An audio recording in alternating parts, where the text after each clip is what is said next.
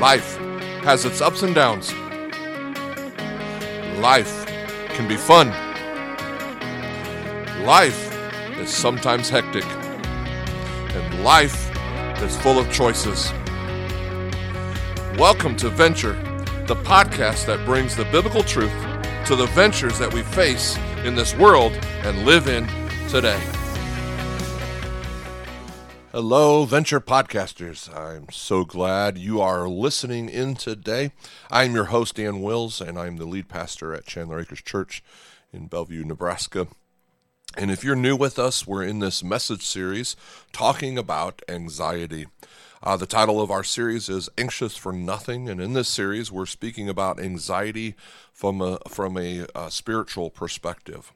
I'm telling you that because I also acknowledge that anxiety is a very complicated subject, and so as we deal with it, we are going to approach it in a holistic way, recognizing that it can be psychological, uh, emotional, it can be situational, and I personally believe it's always spiritual. And since I don't have the authority or the expertise to speak from all perspectives, I am going to speak from a spiritual perspective.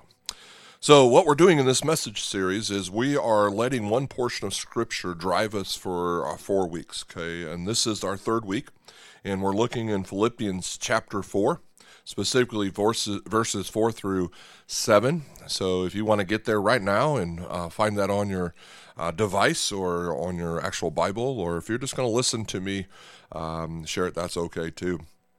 Uh, but I want you to know, we need to get to know the context, okay? So if you don't know the context, the context really makes this powerful text even more powerful. And so the book of Philippians is written by the Apostle Paul. Now, Paul was a very strategic guy, and one of his top goals in life was to go to Rome to preach the gospel, because Paul knew if he could reach the leaders in Rome, uh, where there was so much commerce and so much influence coming out of that city, that he believed that he could influence a big portion of the world if he could just reach Rome.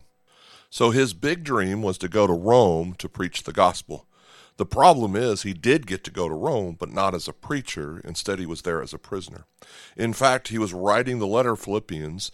He was writing it under twenty-four hour day arrest. He's locked up nonstop to Roman guards awaiting trial. And month after month after month goes by, he has no idea what's going to happen to him. He he could be executed. This could be the end of his life, right?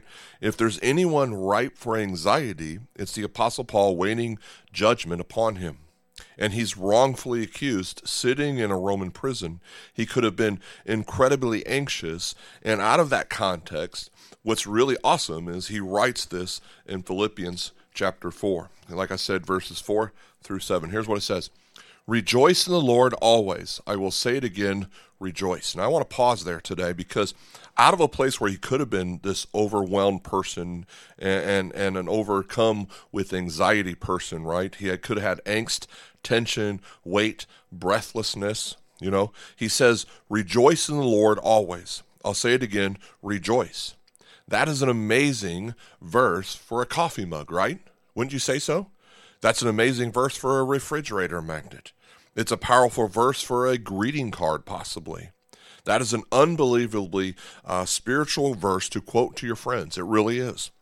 But I personally hate when people quote that to me when I'm in the middle of a difficult situation, right? For example, you know, let's say I get a flat tire on the side of the road. I'm sitting there trying to change it. It's one hundred two degrees outside, and someone comes up to try to help me, and, and in the meantime says, you know what, you just need to rejoice in the Lord always.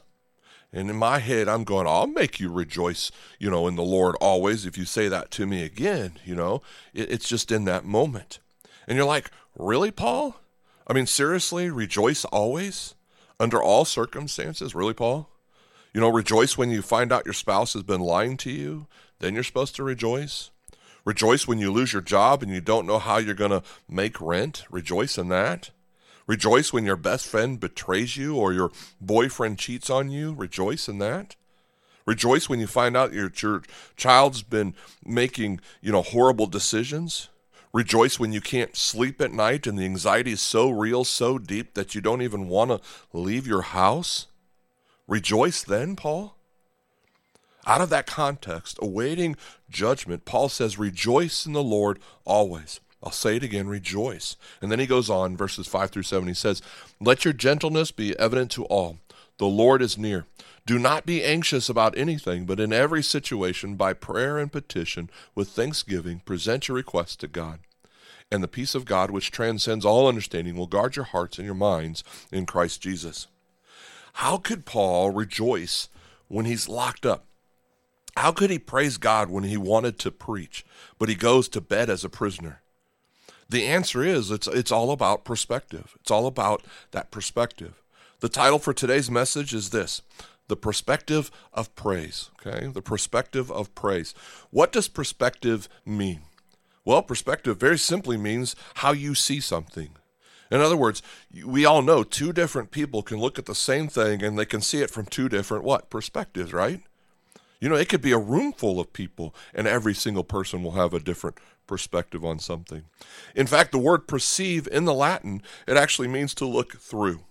For example, for years I thought that every single person on the planet Earth was lying about magic eyes. Uh, you might be questioning, well, what is magic eyes? I'm, I'm not going to tell you I'm some kind of, you know, uh, sorcerer or something like that. That's not what I'm talking about. You may know what magic eyes is, okay? Um, you just never, maybe you never heard the name magic eye. Magic eye is a picture that, that has colors on it that are just kind of everywhere, and it looks like nothing but colors. And then some of you have claimed that if you look at that magic eye in just the right way, the three D images will just kind of jump off that picture. You probably know what I'm talking about right now, right? And there might be circuses, there might be stadiums and villages and stuff that you that you apparently can see. This guy, though, is convinced that you are all lying, okay? Until one day, a friend of mine and I were walking through the mall, and my, my friend stopped and was looking at a magic eye. This was around back when I was in, shortly after high school and stuff, and and I decided I wanted to see something three D. So my friend is looking at this magic eye, and I'm like, I got to see this. And so I talked to my friend and had him try to coach me into look to see how to look at this thing, right? And he said, well, what you have to do is you have to kind of squat down like you're going to get a ground ball. You know, so if you can imagine a guy in playing baseball, squatting down, ball's coming at him, he's got to pick it up off the ground, okay?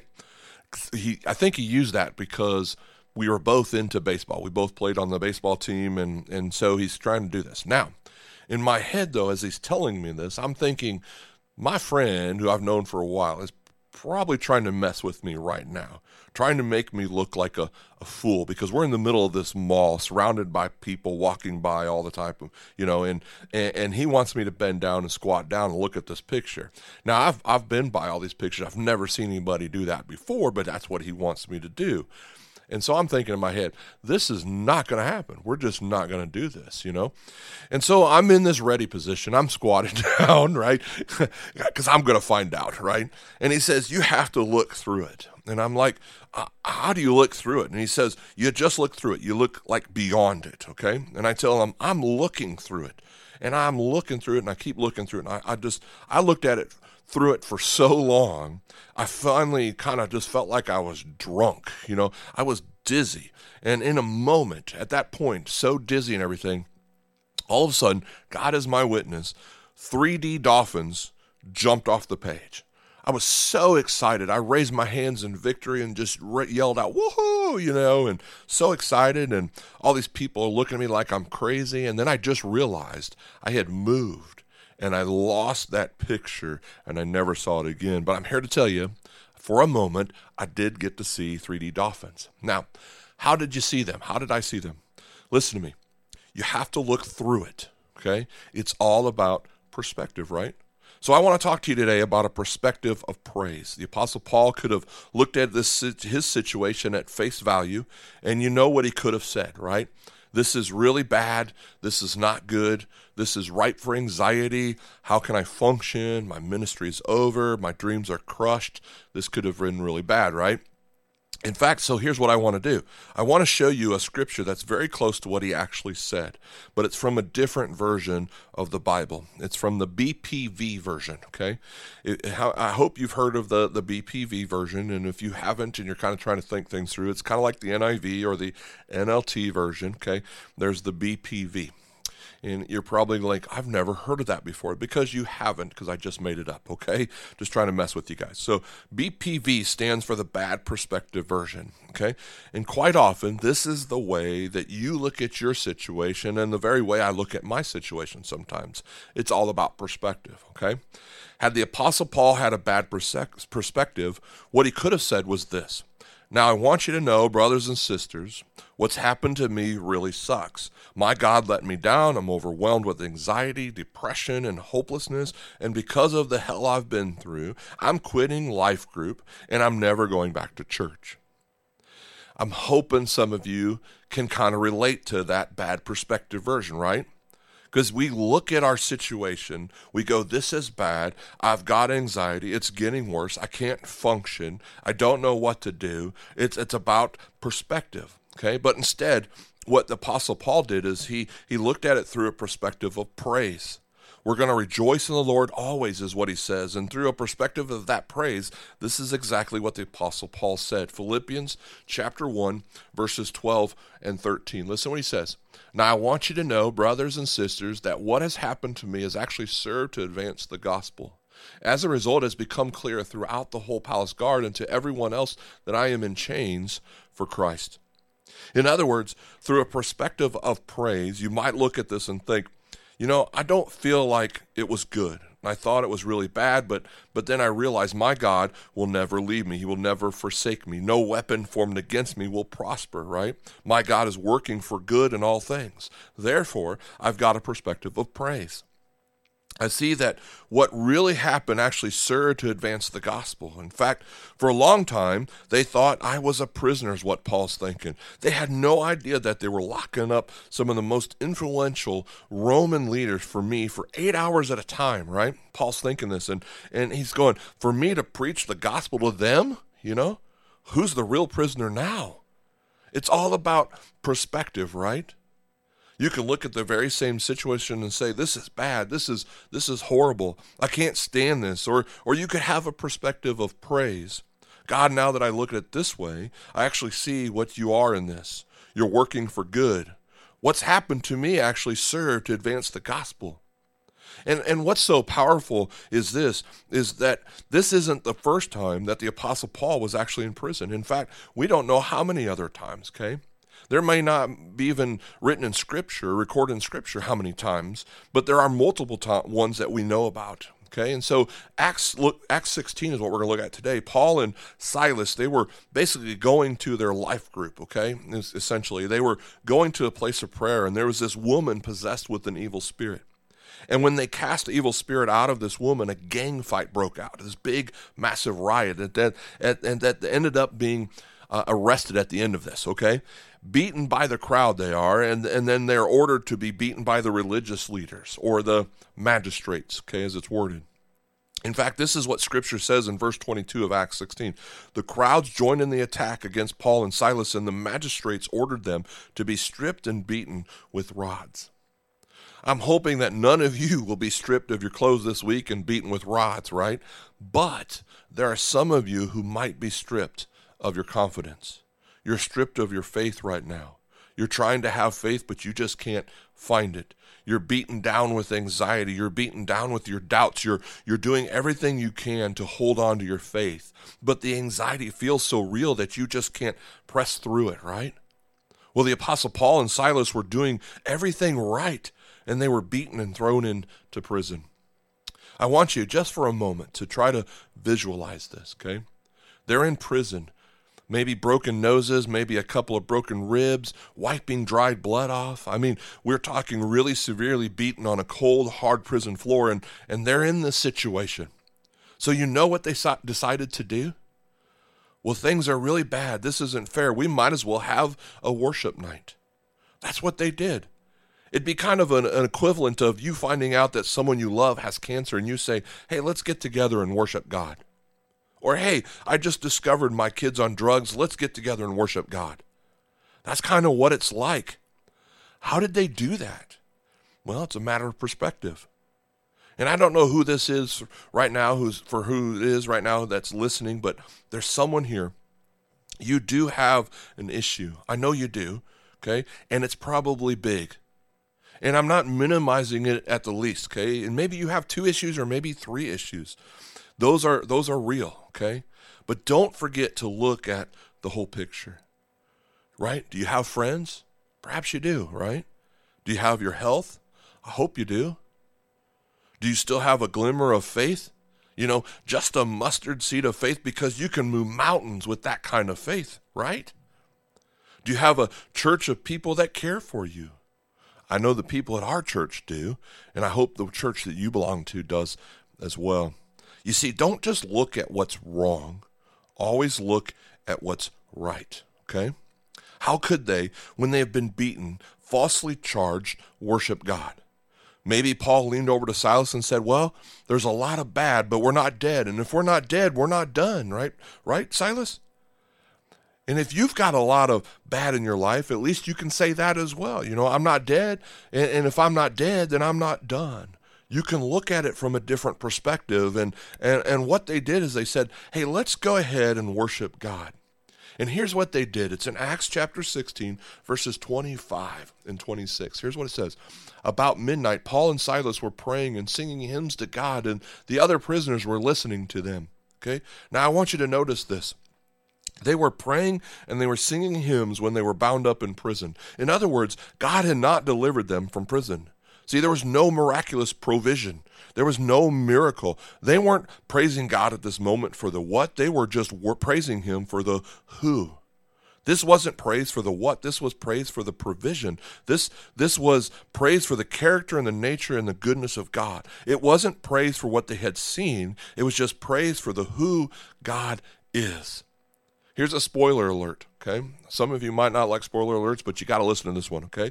If you don't know what happens, I'm going to tell you at the end of the story, and we're going to come back and look at it in a minute, but I want you to understand the context, all right? In a little bit, in the middle of their praise, God is going to show up in that praise. He's going to shake the cell wall with an earthquake, and the doors are going to swing open, and the chains are all going to fall off. Why do I tell you that now? Because knowing what God did not do when Paul was in prison in Rome brings way more power to the truth when he says, rejoice in the Lord always. Because Paul knew from Rome the power of God to deliver him from the exact same problem. Paul knew God could deliver him from prison, but God did not, and Paul still offered him praise. That brings color to the idea of rejoice in the Lord always. Rejoice when he delivers you, and rejoice when he doesn't, because this is not praise for the what you see. This is pr- the praise for the who. This is a deeper type of praise. Now, I want you to imagine, if you can, this context, okay? Paul and Silas were beaten, bloody, they're in prison, and they decide to worship. It's midnight. Paul and Silas were praying, they're singing hymns to God, and the other prisoners were listening. Suddenly, boom, God shows up. When does God show up? He doesn't show up before, but he shows up during their praise. Let's read on.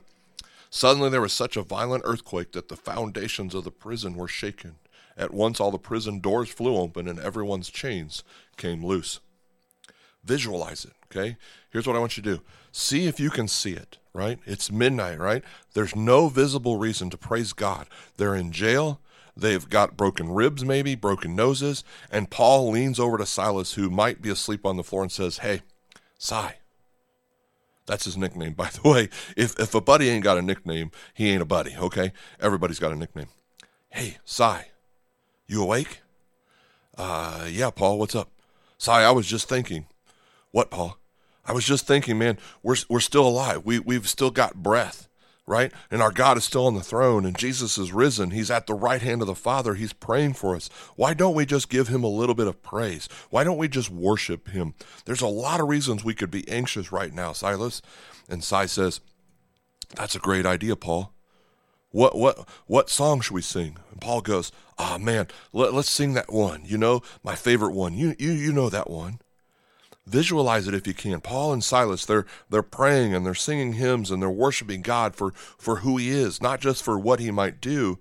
And in the middle of their praise, the ground shakes, the doors fly open, the chains come loose. In the middle of their praise, sometimes you might find out that the key that unlocks your miracle is the sound of your praise. We praise you, God, for who you are. We praise you, God, not just for what you do and or even who you are. We praise that you are here, God. We praise that you are faithful, that you'll never leave us, that you'll never forsake us. We ask, God, for your presence to do what only you can do. God, send your Spirit to give us peace that goes beyond our human ability to understand. God, we are your children. Here's what I want to do today. I want to take a moment just to praise our God. So if you could take a moment to listen to this song, I believe this song that we're we're about to play could be the one that Paul was talking about, right?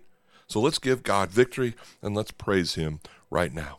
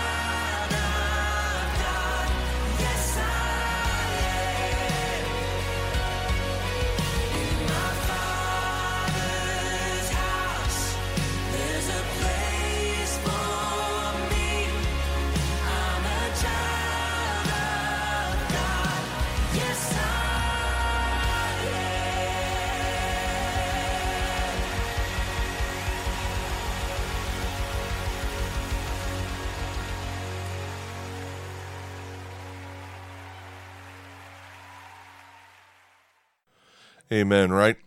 Hey, uh, that brings us to a conclusion of another week of uh, Venture Podcast. I hope you enjoyed the song, and I hope you're enjoying this series as we're talking about anxiety. And my hope is that you'll uh, continue uh, as we wrap up next week uh, with our series of Anxious for Nothing. And then I'm excited to announce that beginning in November, we're starting a new series. It's called I Choose, and we'll discuss four big choices that many of us don't know we're making, right? It's easy for us to focus on smaller choices, but making these decisions really set the framework for who we are. So join us next week. Talk to you soon. If you'd like to know more about Venture Podcast or Chandler Acres Church, or if you'd like to support this ministry, please visit us at chandler acres church dot com.